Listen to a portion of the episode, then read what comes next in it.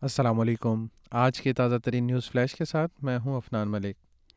سب سے پہلے شہ سرخیاں۔ جولین اسانج امریکی حوالگی کے خلاف آخری سماعت میں شرکت کے لیے بیمار ہیں۔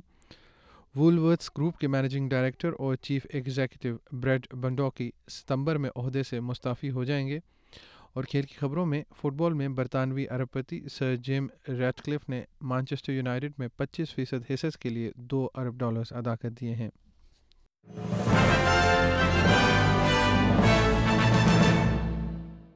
اور اب خبریں تفصیل کے ساتھ۔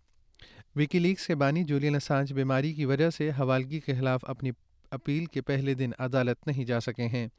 اسانج کے وکلا نے ان کی غیر موجودگی کے باوجود امریکہ حوالگی کے خلاف اپیل کا آغاز کیا تھا، جہاں انہیں جاسوسی کے الزام میں ایک سو پچہتر سال قید کی سزا ہو سکتی ہے۔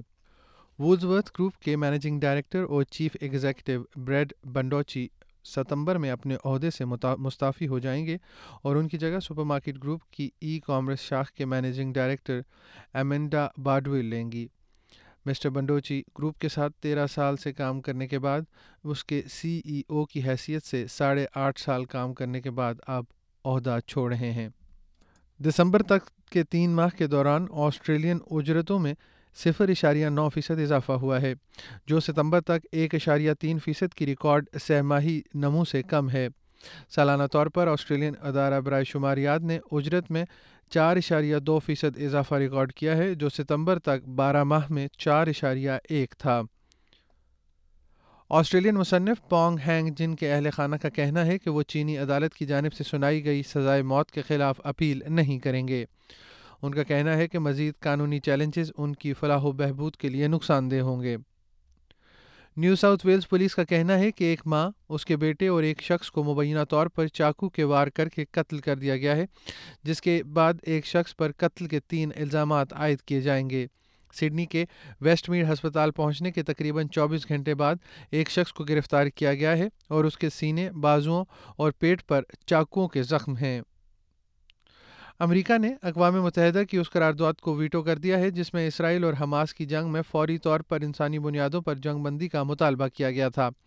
پندرہ رکنی سلامتی کونسل میں ووٹنگ تیرہ ایک کے مقابلے میں ہوئی، جبکہ برطانیہ نے ووٹنگ میں حصہ نہیں لیا ہے۔ پہلے چھ ماہ میں اٹھارہ ہزار آسٹریلین شہریوں نے وفاقی حکومت کی بیٹ اسٹاپ اسکیم پر دستخط کر دیے ہیں۔ بیٹ اسٹاپ جوا کمپنیوں کو ان لوگوں سے جوا یا بیٹ قبول کرنے سے منع کرتا ہے جنہوں نے پروگرام کا حصہ بننے کے لیے خود کو نامزد کیا تھا۔ برطانیہ کی نیشنل کرائم ایجنسی اور ایف بی آئی کی سربراہی میں ایک بین الاقوامی آپریشن میں دنیا کے بدنام ترین سائبر گینگز میں سے ایک LockBit ransomware gang کے ارکان کو گرفتار اور فرد جرم عائد کر دی گئی ہے۔ امریکہ نے دو روسی شہریوں پر دنیا بھر کی کمپنیوں اور گروہوں کے خلاف لاک بٹ رینسم ویئر نصب کرنے کا الزام عائد کیا ہے۔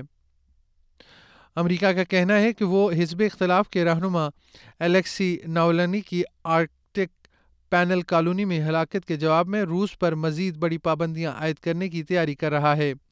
قومی سلامتی کونسل کے ترجمان جان کربی کا کہنا ہے کہ نئی پابندیوں کا انکشاف اس ہفتے کے آخر میں کیا جائے گا۔ اور کرائے کی مارکیٹ میں مقابلے کے بعد اب شیئرنگ ہاؤسنگ میں اضافہ دیکھنے کو آ رہا ہے۔ اس کی وجہ اعلیٰ رہائشی اخراجات گھر کے مالکان کو اضافی کمرہ کرائے پر دینے پر بھی مجبور کر رہے ہیں۔ آن لائن ہاؤس شیئرنگ کی ویب سائٹ فلیٹ میٹس نے گزشتہ سال اس وقت سے نئی لسٹنگ میں اٹھارہ اشاریہ آٹھ فیصد اضافہ ریکارڈ کیا ہے۔